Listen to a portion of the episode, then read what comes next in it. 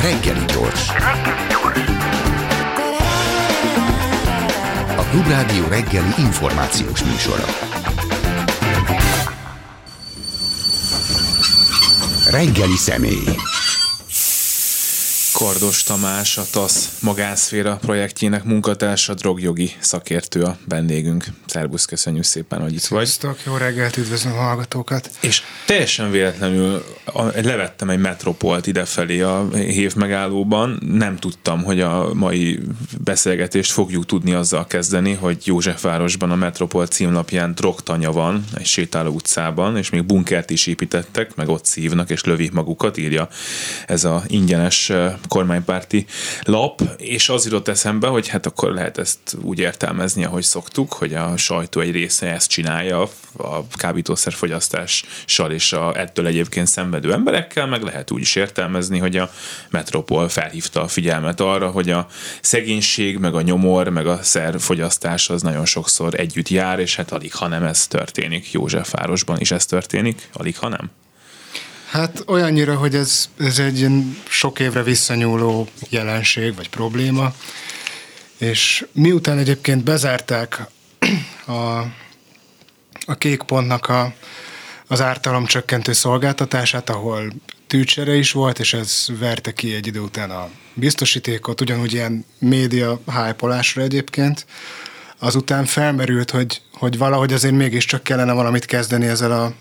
ezzel a jelenséggel, ami akkoriban még sokkal inkább intravénás szerhasználat volt, most már azért kevésbé. És akkor nekünk volt egy kampányunk 2015-ben, Szoba 8-ban címmel, ez még most is megtalálható az interneten, amiben amellett érveltünk, meg szólalt meg egy több szakértő is, hogy, hogy miért lenne jó az, hogyha biztonságos helyen a közösségtől elzárva történhetne ez a droghasználat. Kifejezetten az intravénás, aminél ugye olyan, olyan esetek is előfordulhatnak, hogy, hogy egy egészségügyi személyzetnek azonnal közbe kell lépnie. És az volt egyébként a tapasztalat, hogy volt ennek egy online petíció része, ott nyilván nem, nem annyira tudtunk beszélgetni az emberekkel, de volt egy, egy helyi kitelepülés is. És ahogy el tudtunk beszélgetni a, a kerület lakóival, egy-két perc után általában a legtöbben azt mondták, hogy igen, értik, valóban jó ez a megoldás, és ők támogatják, és alá is írták ezt a petíciót, amiből persze végül nem lett semmi. Most meg a, a Metropol továbbra is tud ezzel foglalkozni, hogy de hát miért nem lett belőle semmi. Akkor még időzzünk el egy kicsit tényleg ennél, a, hogy te említetted média hype-nál, hiszen én is azt látom, hogy ez rengeteget visszavet a drogkezelésből, illetve a drogstratégiából. Egyrészt az, hogy megjelennek ilyen címlapok, vagy hát említhetném ugye a híres divattervezőt, akinek a letartóztatását nem tudjuk igazából, hogy mennyire megalapozottan egy óriási média figyelem kíséri, és hát kvázi politikát tolnak bele, és akkor ugye ott van az, amiről már szintén beszéltél, hogy megszűnnek olyan civil kezdeményezések, amik nagyon-nagyon sokat lendíthetnének, segíthetnének ezen az ügyön, főleg ugye, amiről most beszélünk, hogy a, a szegény és elszegényedett területeken a droghasználat nyilvánvalóan teljesen más eszközöket igényel, hogy felszámolják, tehát hogy akkor most összefoglalva ezt mind mennyit árt ez a fajta politika, ami gyakorlatilag egy ilyen média hype-ra fűzi fel ezt az egész ügyet a, annak, hogy valódi drogstratégiát lehessen csinálni. Hát én azt gondolom, hogy rengeteget árt neki, főleg úgy egyébként, hogy, hogy a másik oldalon meg nem látszik, hogy lennének konkrét tevékenység, de nem, nem is egy tevékenységek igazából, hanem, hanem egy szervezet működés, egy, egy struktúrált drogpolitika, amit ugye eddig drogstratégiának hívtunk, és volt rá egy dokumentumunk, 2000 óta, az első Fidesz kormány óta létezett drogstratégia, ami összehangolta a területnek a működését, célokat határozott meg, és akkor ezek között nyilván ott szerepelt az is, hogy mit kezdjünk azokkal a, a szerhasználókkal, akik a, a nyílt színen használnak, mit tegyen a lakosság, stb. Ezek mind része voltak, a, a, az erre felhúzott tevékenységek is, és volt hozzá még egy, egy külön akcióterv, ami meg a konkrét tevékenységeket és a, a hozzájuk kiszabott költségeket tartalmazta, és ez tartott egészen 2020-ig, amikor is megszűnt az utolsó drogstratégia, és azóta nincsen új. Mert drogmentes Magyarország 2020 Igen, ez volt az egyik célkitűzés az utolsó drogstratégiának, amin igen, így sokat mulatoztunk, de hogy közben meg az volt a szomorú, hogy amiket vállalt, és konkrét vállalható tevékenységek voltak, tehát hogy a, a prevenciónak, drogmegelőzésnek a fenntartása, iskolákban történő folytatása, ártalomcsökkentés, kezelésnek a működtetése. Igazából erre is folyamatosan fogyott a keret, és most már nem, hogy pályázatok nincsenek kiírva, de hogy nincsen egy, egy olyan stratégia sem, amihez igazodhatnának azok, akik ezen a területen dolgoznak. Azt jól érzékelem egyébként, hogy a szakmai felkészültség az Magyarországon ebben egyébként megvan, de volt egy időszak, amikor így próbáltam így ebben a témában sokat olvasni, és azt láttam, hogy már a 90-es években is tök sokat írt erről a sajtó, foglalkozott vele, voltak szakemberek már akkor, meg voltak most tehát tényleg megnevezhető 5-10 ember legalább az én fejemben is, akik ezzel foglalkoztak. Nagyon-nagyon régóta benne voltak különböző bizottságokban, különböző stratégiák mögött, tehát hogy lenne egyébként anyag, amivel lehetne kezdeni valamit. Hát ez abszolút így van. Kifejezetten jó ö, szakmai háttér van, és és olyan szereplők vettek részt a, a drogstratégiáknak is a kidolgozásában és a működtetésében, akik nemzetközileg is elismert figurák, és a ki, az első, a 2000 és 2010 közötti drogstratégiára még azt is mondták, hogy ez európai szinten elég progresszívnek és mintaszerűnek számít. Hát és innen jutottunk el odáig, hogy, hogy ezek a szakértők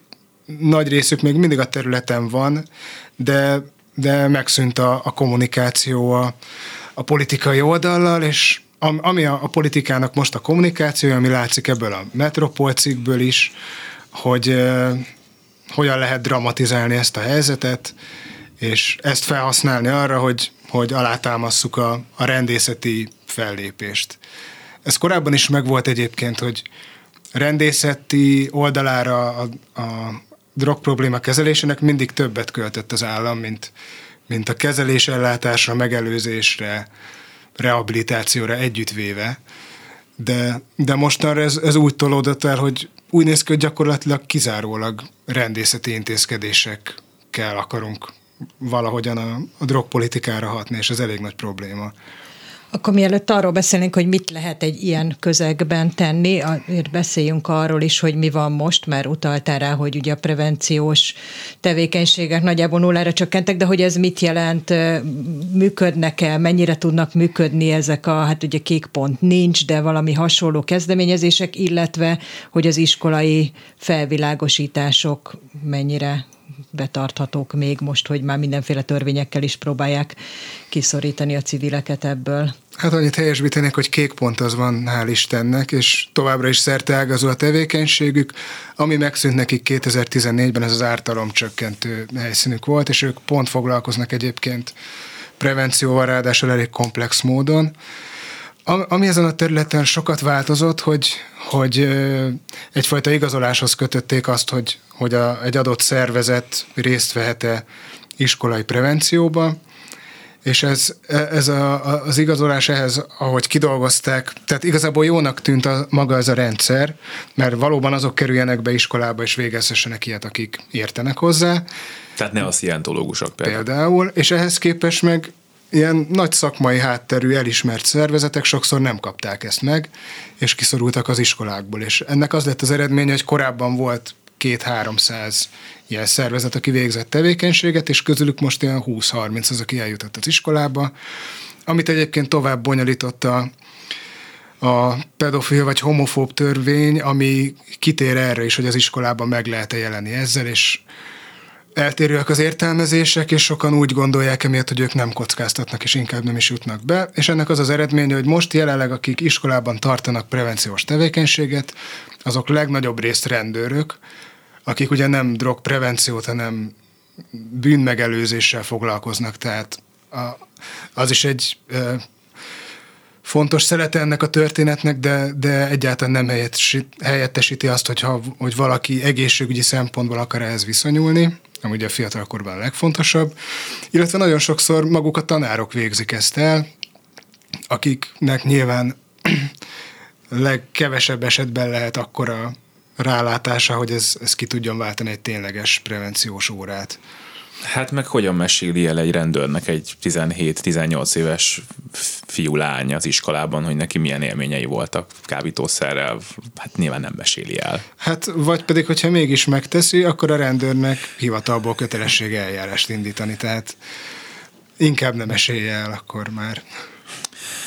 Lehetne ezen gyorsan és egyszerűen változtatni? Utaltál te is arra, hogy a források azok, azok fogytak, de hogy hát azért alapvetően, hogy mondjam, nem tűnik egy vagyonnak fenntartani egy, egy tűcsere programot, ha még, ha még van tű, vagy akár egy, egy szobát arra egy darab orvossal, hogy ott, ott lehessen embereknek beszélgetni egy pszichiáterrel, nem tudom tehát, hogy én azt érzem sokszor, hogy bár nagyon bonyolult, tehát, hogy mondjuk tényleg egy, egy nagyon szegény környezetben egy, egy szegénységgel összefüggő droghasználatot felszámolni valószínűleg rohadt nehéz, de hogy egyébként azt gondolnám, és javíts ki, hogy nem így van, hogy azért kis erőfeszítéssel is lehetne nagyokat nyerni, meg kis ráfordítással ebben.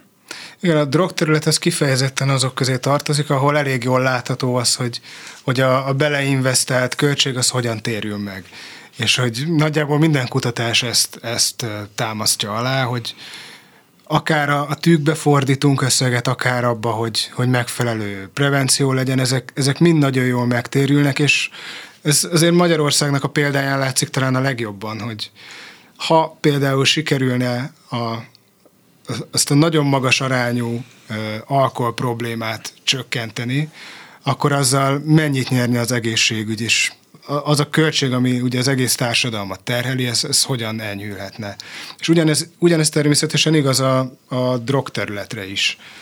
Tehát ez igazából politikai akarat az egyetlen, ami, ami kell mögé, és onnantól az összeg, amit rá kellene fordítani, az, az egy éves költségvetés tekintetében tényleg elenyésző.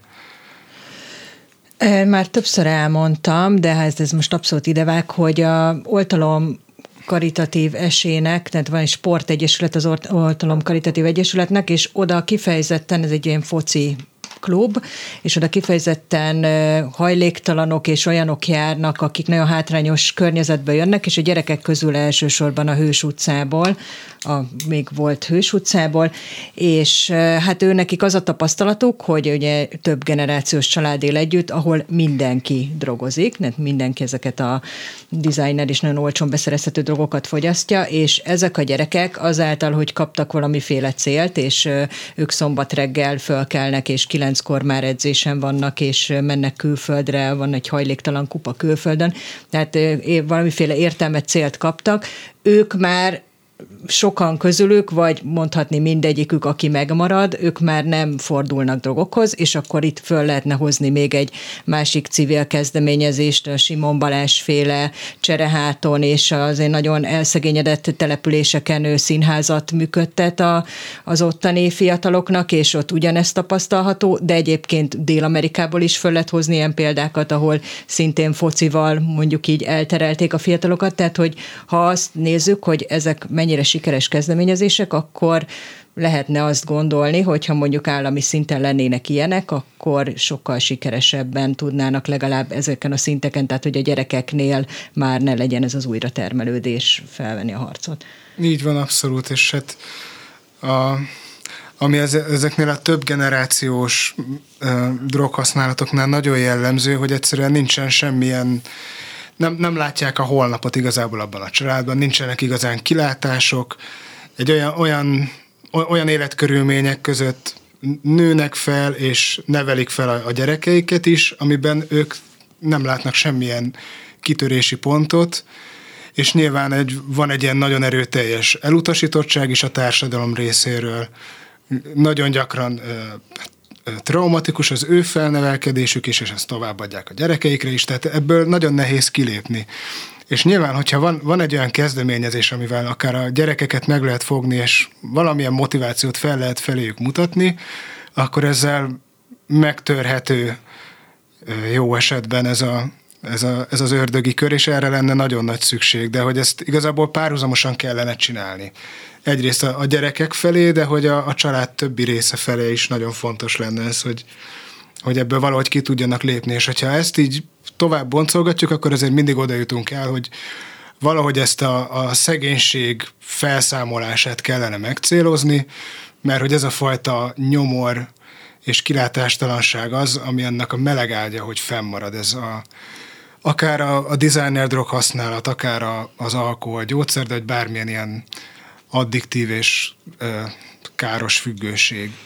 És hogy ez, ez az, amit mi nagyon régóta próbálunk már így pedzegetni, hogy ebben legyen egy előrelépés, de hogy nem igazán látszik, hogy, hogy lenne rá politikai akarat. Ami megoldást próbálnak nyújtani a politika irányában, az általad is emlegetett rendészeti megoldás, viszont hát a valóság az, ugye ez a idézett Metropol cikk Józsefvárosról, ez egy Pikó Andrásozó cikknek készült, de ha beleolvasol, akkor az derül ki belőle, hogy Pinter Sándor is megkapja magáit, mert hogy hát a rendőrség nem megy be a sétáló utcába, ami a lap szerint drogtanya, és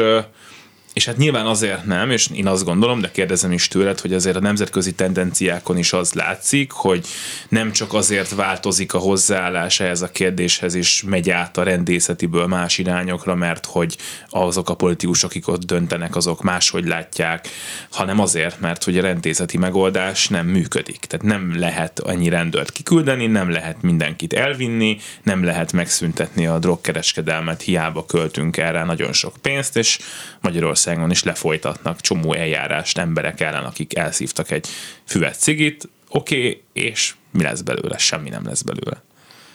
Igen, ezek a tapasztalatok azok, amik most már egyre több országot elindítottak abba az irányba, hogy, hogy legalább dekriminalizáljanak, ami, ami nem azt jelenti, hogy onnantól szabad lesz a drog használat, vagy akár a tartás, pláne nem a kereskedelem, hanem a, egyszerűen a fogyasztók ellen nem büntető eljárás indul, hanem, hanem valami helyi tehát leggyakrabban pénzbírságot kell fizetniük, de hogy ennek nem, nem pusztán ennyi a lényege, hogy enyhüljön az ő büntetésük, hanem az is, hogy, hogy jobban képbe, tehát hogy a rendőrségnek, aki a látókörébe kerül, vele valamit lehessen kezdeni azon felül, hogy indítunk ellene eljárást, börtönbe dugjuk, kiengedjük, stb., hanem mondjuk megfelelő kezelésbe irányítani, hogyha van ilyen. Vagy megfelelő civil szervezetekkel felvenni a kapcsolatot, akik olyan programokat működtetnek, ami a hasznukra válhat. Tehát, hogy e, ez az, amikor egy a rendészeti szemszög elkezd átolódni egyfajta egészségügyi szemszögbe, és ez, ez igen, ez most már így elég pregnánsan megfigyelhető. Igazából, hogyha megnézzük az uniós drogstratégiát, még hogyha nem is azt mondja konkrétan, hogy, hogy dekriminalizációra van szükség, azt igenis mondja, hogy, hogy ilyen egészségügyi, emberi jogi szemléletű megközelítés az az, ami sokkal működőképesebb, mint a pusztán rendészeti eszközöknek az alkalmazása. És ti pont egy ilyesmit próbáltok megvalósítani, egy civilek bevonásával még tavaly májusban készült el a budapesti drogstratégia, és ezt hogy áll most? Így első körben ezt kérdezném. Maga a drogstratégia még nem készült el, ami elkészült, hogy megalapultak azok a munkacsoportok, amikből összefog, a, a, akiknek, akiknek a munkájából össze fog állni ez a stratégia.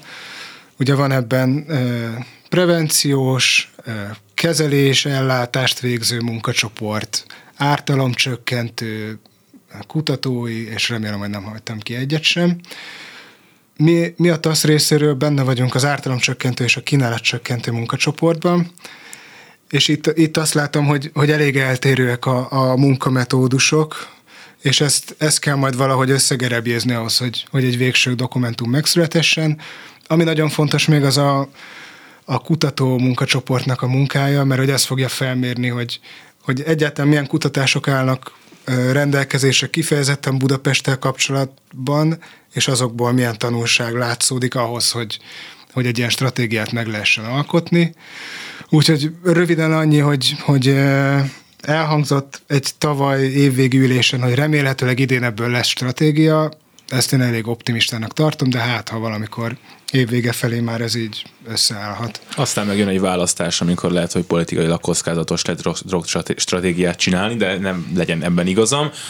Mi az, amit egy, egy fővárosi önkormányzat meg tud ebben tenni, és akkor kezdjük el ott ezt, hogy amit mondtál is, hogy vannak-e adatok, tehát hogy tudjuk-e egyáltalán azt, hogy hol mi a probléma,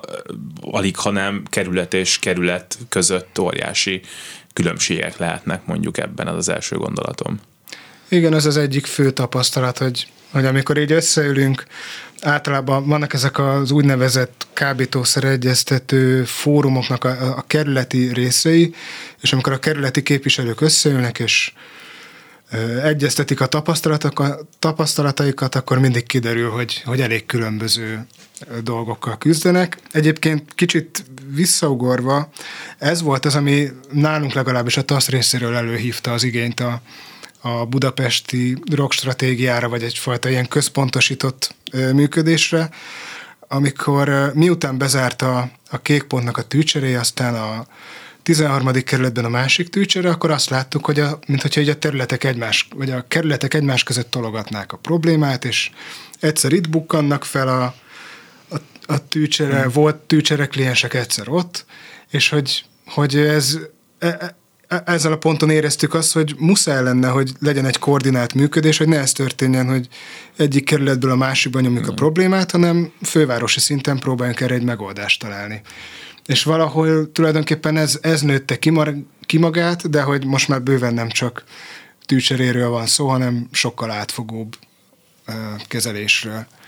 Például arról, amit itt írtok, hogy a kábítószerek kínálatát alternatív módokon csökkenteni az új stratégia. Ez mit jelent konkrétan, milyen alternatív módokon csökkenteni, ami nyilvánvalóan nem függ össze a rendészeti fellépéssel, ami jelenleg működik, és amiről beszélünk itt végig? Most nem vagyok benne biztos, hogy ott pontosan mire gondoltunk, viszont azzal, hogy benne vagyok ebben a kínálat csökkentő munkacsoportban, így, így közvetlenül lehet együttműködni a, a rendőrökkel. És hogy az az érdekes egyébként, hogy a rendészeti szemszög jelenleg Budapesten nem igazán különbözik a, akár a, a TASZ-nak a szemszögétől. Tehát, hogy a rendőrök sem mondják azt, hogy, hogy az, az, a, az a jó módszer, hogy, hogy minél több fogyasztót elfogni, és akkor ezzel valahogy tisztítani a helyzetet, hanem ők is kifejezetten azt mondják, hogy, hogy igen, a, a kereskedők tetten érése az, ami, amivel rendészetileg lehet valamit tenni ebben, ezen a területen, de közben pedig ők is javasolják azt, hogy, hogy a, a fogyasztók, akik mondjuk designer drogokat használnak, ők is használhassák, vagy igénybe vessék az elterelést. Ez az elterelés ez ugye azt jelenti, ez egy ilyen fél éves, hát ilyen pszichológiai, szociális szolgáltatás, ami, ami mentesíthet a büntetés alól akkor, hogyha valakit csekély mennyiségű kábítószerrel kapnak el. Viszont, hogyha valakit csekély mennyiségű új pszichoaktív anyaggal, azaz designer droggal fognak el, akkor enyhébb büntetés vár rá ugyan, viszont az elterelése nem mehet el. És az az általános tapasztalat egyébként, hogy ők általában ők az igazán problémás szerhasználók, vagy legalábbis a körükből kerül ki, és nekik lenne a, a leghasznosabb az elterelés. Ők a szegényebbek egyébként valószínűleg. Igen, akik, akik így alig kerülnek egyáltalán kapcsolatba, akár az egészségügyi, akár, akár a, a szociális ellátórendszerrel, és nekik ez egy nagyon jó pont lehet ahhoz, hogy valahol el tudjanak indulni legalább a, azon az úton, hogy, hogy valahogy kikerüljenek ebből a körforgásból, amiről korábban beszéltünk már, és hogy a, a rendőrség az pont ugyanazt mondja, mint akármi a, a TASZ részéről, hogy igen, ezt, ezt lehetővé kellene tenni az ő számukra is. És szerintem lehet, hogy erre gondoltunk, hogy ez lehet az egyik ilyen alternatív módja a kínálat csökkentésének. A rendőrség okosabb, mint a politikusok, ez, ez mondjuk nem egy meglepő fordulat. Hogy az a tény, hogy elvileg egy rendőrnek, hogyha ő tapasztal egy, egy drogfogyasztást, akkor ugye ott el kell, hogy induljon egy eljárás, ott ha elterelés, bíróság, szóval, hogy ez mind, mind szóba jön, ez, ez mennyiben nehezít meg minden alternatívát? Tehát amit mondtál, hogy legyen egy szoba, ahol ha már nagyon szert akarsz használni, akkor ellenőrzött körülmények között tudj szert használni, de hát hogyan? Hát a rendőrség tud róla, papíron oda kéne küldeni egy egységet, ott letartóztatni embereket. Hogyha te egy szórakozó helyre be akarsz küldeni valakit, hogy ott ellenőrzött körülmények között legyen egy drogfogyasztás, ha már úgy is lesz, rendőrségnek oda kéne küldeni egy csomó rendőrt, kvázi bezáratni a helyet, mert hát tudjuk, hogy ott bűncselekmény történik. Tehát, hogy nagyon nehezen látom azt, hogy ebben a emellett a törvényi szabályozás mellett, hogyha ezt bekívánják tartani, zárójel nem kívánják, nem tudják, a drogfogyasztók legnagyobb része sose találkozik rendőrrel, zárójel bezárva, szóval, hogy ezt így nagyon nehéz. Hát erre azért rengeteg nemzetközi minta van, hogy hogyan lehet megoldani, sőt, Budapesten is működött ez korábban, tehát hogy amikor vol, működtek a, a tűcsere helyek és az ártalomcsökkentő központok, akkor ez egy ilyen létező megoldandó probléma volt, hogy mit csináljon a rendőr akkor, hogyha valakinél talál mondjuk steriltűt, vagy akár használtat, amiben még akár ki is lehetne mutatni valamilyen szert, és annyi lett a megoldás, hogy, hogy egy megegyezést kellett kötni a rendőrséggel, hogy, hogy azok, akik a tűcsere szolgáltatásba járnak, azzal a célral teszik ezt, hogy a saját fogyasztásukat is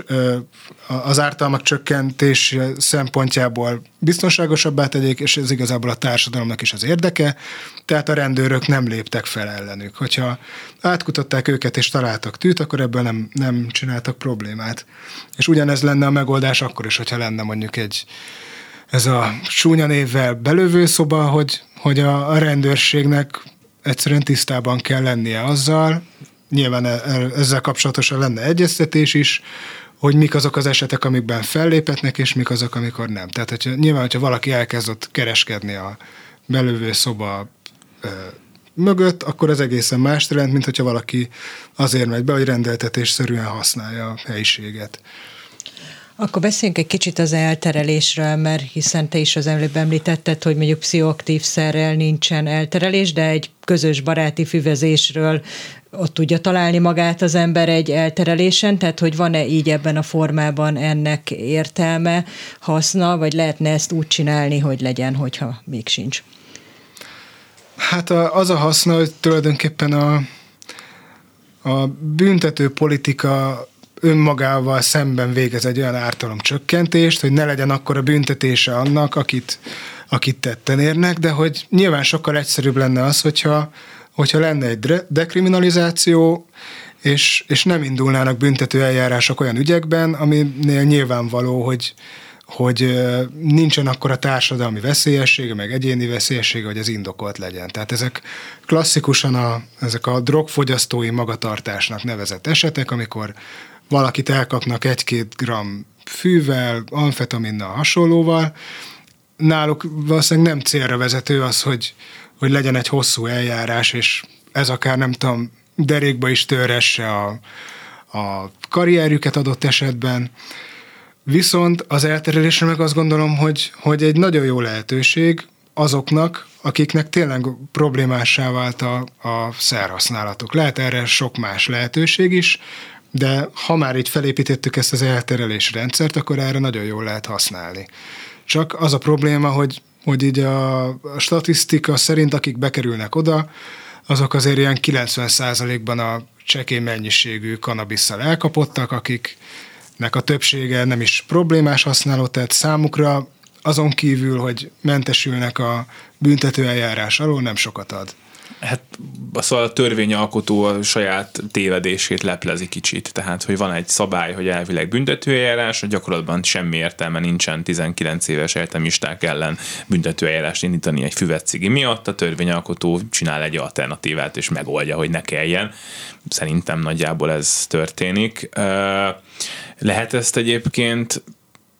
jól csinálni? Tehát, hogy amikor vannak problémás szerhasználók, akik valamilyen módon az állammal találkoznak, ugye beszéltünk itt már szegénységgel összefüggő, de hát akár ez is, tehát egy 19 éves egyetemistával se baj, ha beszél valaki, hogy most akkor te mit szeretnél ezzel kezdeni, mert ebből lehet neked bajod, hogyha ezt még 15 évig csinálod ezzel a füvescigivel, hogy, hogy például az elterelés erre egyébként lenne egy, lehetne egy megoldás. Persze, erre abszolút lehetne használható. Igazából ehhez is le, szükség lenne egy drogstratégiára, hogy országos szinten szakértők bevonásával találjuk ki, hogy ha már van nekünk ez az elterelésünk, akkor hogyan is használjuk ezt. És igen, én azt gondolom, hogy hogyha lehetne itthon dekriminalizáció, akkor is lehetne erre a fajta szolgáltatásra szükség. Nyilván átalakulna, és nem a a büntető eljárás alól mentesítene, hanem pont az ilyen, ilyen esetekre lenne jó, hogy ezt egyáltalán felmérni, hogyha valaki a látótérbe kerül szerhasználattal, hogy, hogy ez problémát jelente neki, másnak, a környezetének, kell-e, érdemes-e közbelépni, és ha nem is, akkor se baj, hogyha ezzel így szembesül az ember, hogy,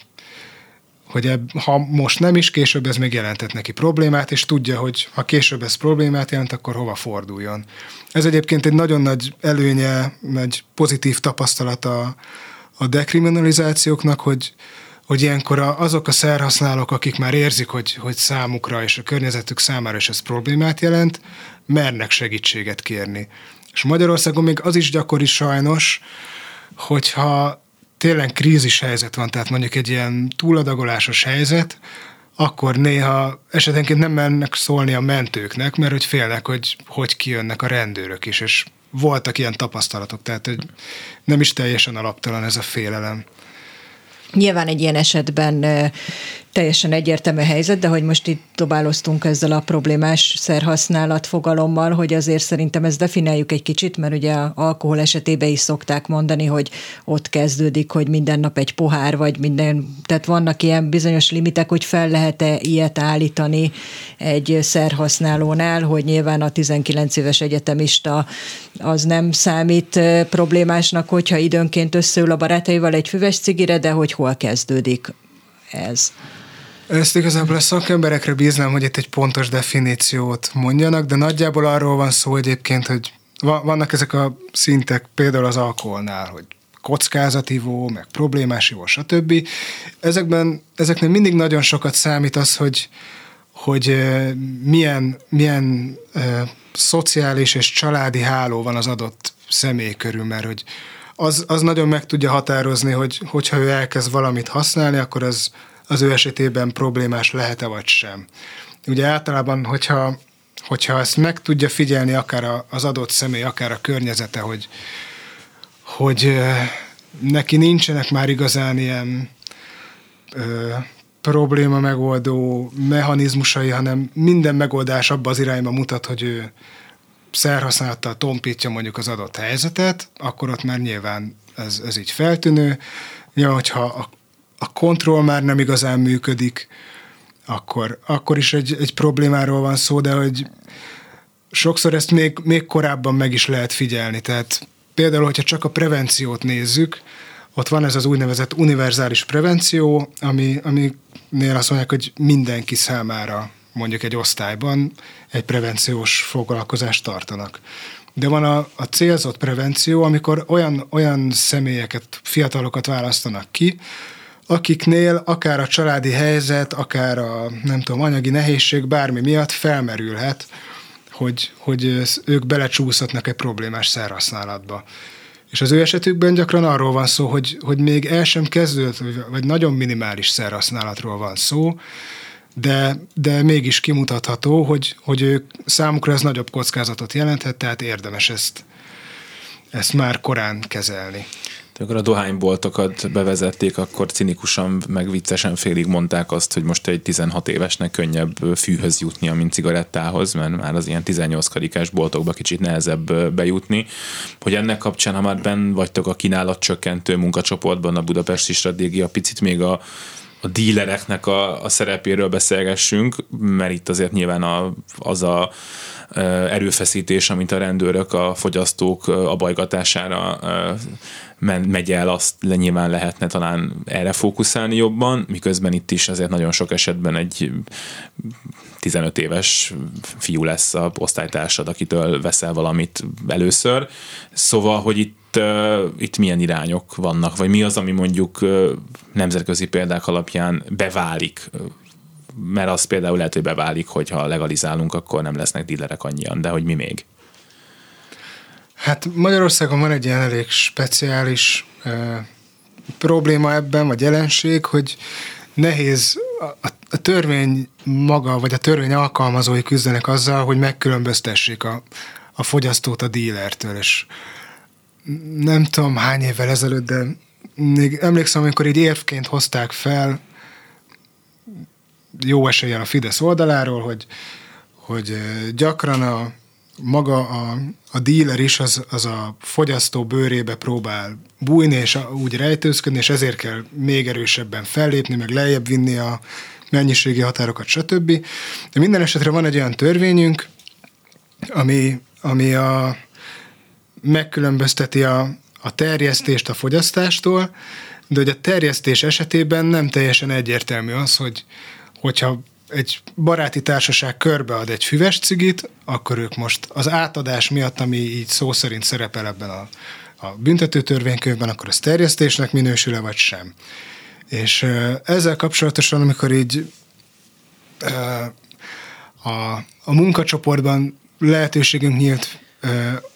egy ezzel kapcsolatos tanulmányt elolvasni, akkor az derült ki, hogy, hogy Budapesten belül van egy-két olyan ügyészség és bíróság, ami úgy értelmezi, hogy a körbeadott cigi az, az terjesztésnek minősül, de a, az ügyészségek többsége nem. És az, hogy, hogy a teljes, nem tudom, Magyarországon a járásokban, meg egyéb ügyészségek, bíróságok erről, erről hogyan gondolkodnak, azt, azt is nagyon fontos lenne feltérképezni, mert hogy igazából van erről egy alkotmánybírósági határozat, ami kimondja, vagy mintaként mutatja, hogy, hogy a helyes értelmezés az az, hogy, hogy a, a közös droghasználat az nem minősülhet terjesztésnek. És közben meg mégis gyakran annak minősül.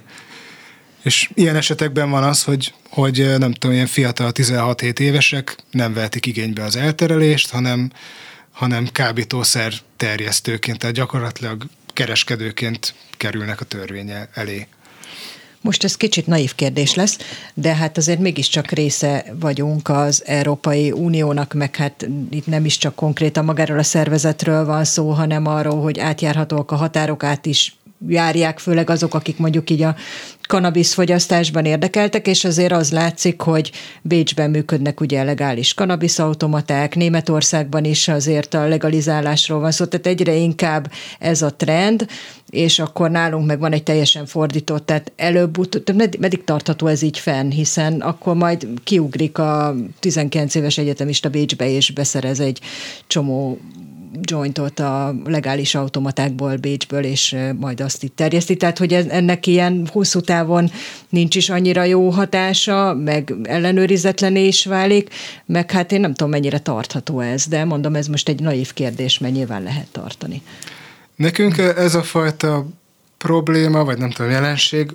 az orvosi kanabisz tekintetében merült fel már többször is. Tehát volt, mi, mi eléggé dolgozunk azon, hogy hogy itthon elérhetővé váljon az orvosi kanabisz, vagy egyáltalán a, ezek a készítmények, hanem is maga a virágzat rögtön, és emiatt csinálunk interjúkat betegekkel, akik, akik titokban használnak, vagy külföldön használnak, és ez, a, ez az osztrák jelenség, ez volt az egyik betegünknél, aki mondta, hogy igen, ő bár kerekes, székes, de azért autóval kiviteti magát Bécsbe, és akkor ott, ott szerzi be. Egyébként, ami, ami ott elérhető automatákból, abban nincsen THC, vagy minimális mennyiségű a THC, ami azt jelenti, hogy nincsen tudatmódosító hatása annak a fajta fűnek, és ezért, ezért is árusítják, vagy merik legálisan árusítani. De hogy felmerült az a kérdés is, hogyha valakinek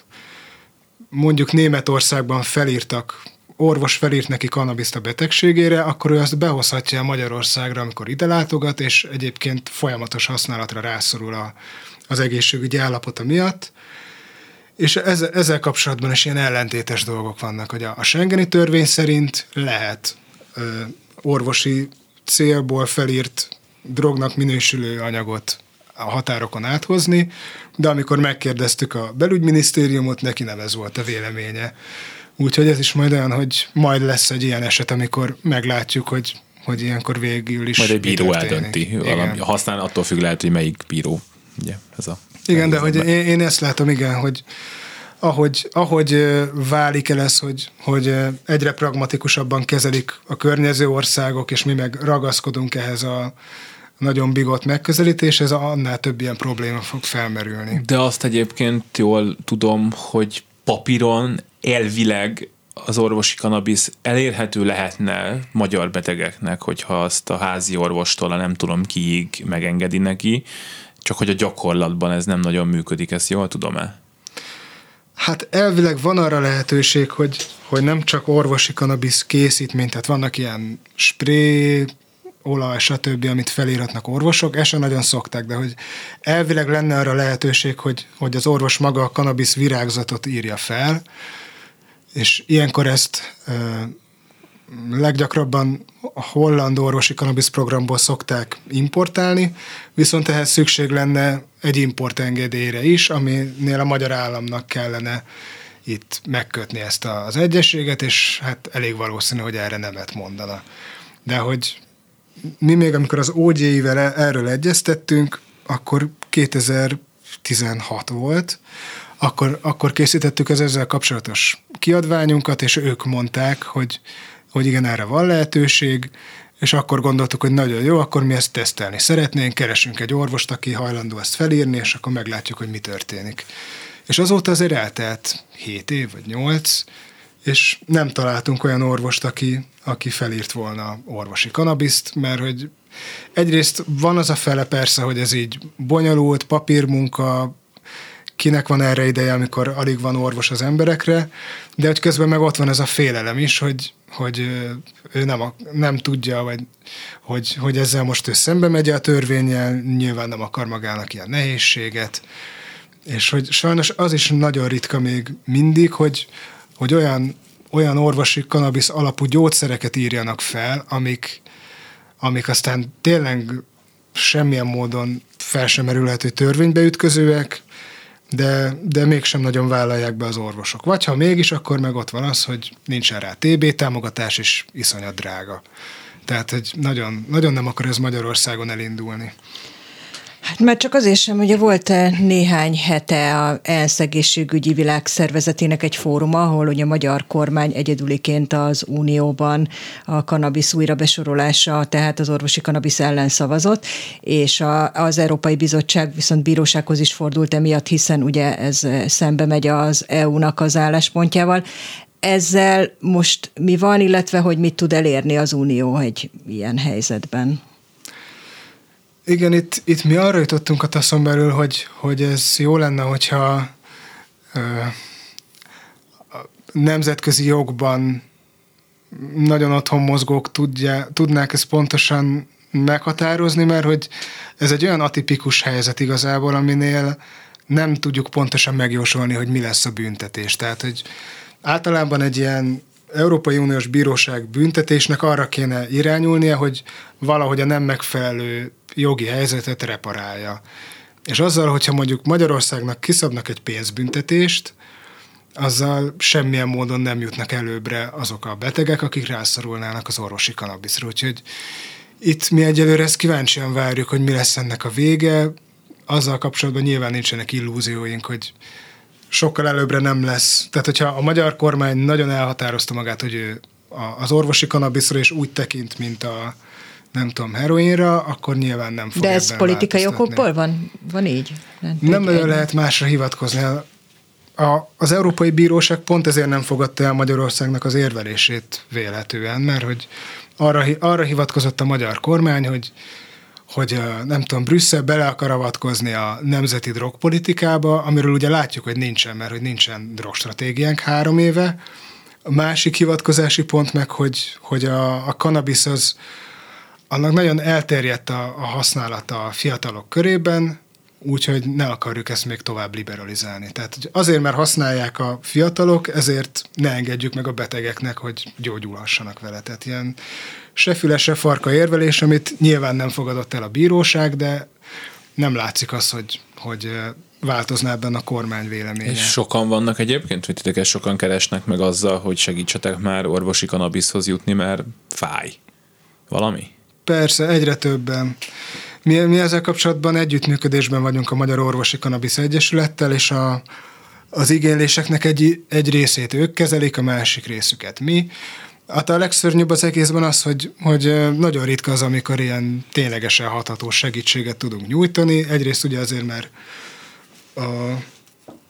kanabisz alapú orvosságoknak egy része az nem, nem nagyon elérhető itthon, másrészt meg, hogy nincs igazán az az orvos közösség, akihez ilyenkor tudnánk fordulni, hogy segítsen az adott betegnek. De hogy mi egyébként olyan több tízezresre, akár százezres nagyságrendre becsüljük azt a beteg réteget, akinek, akinek az állapotán valószínűleg sokat tudna segíteni az orvosi kanabisz.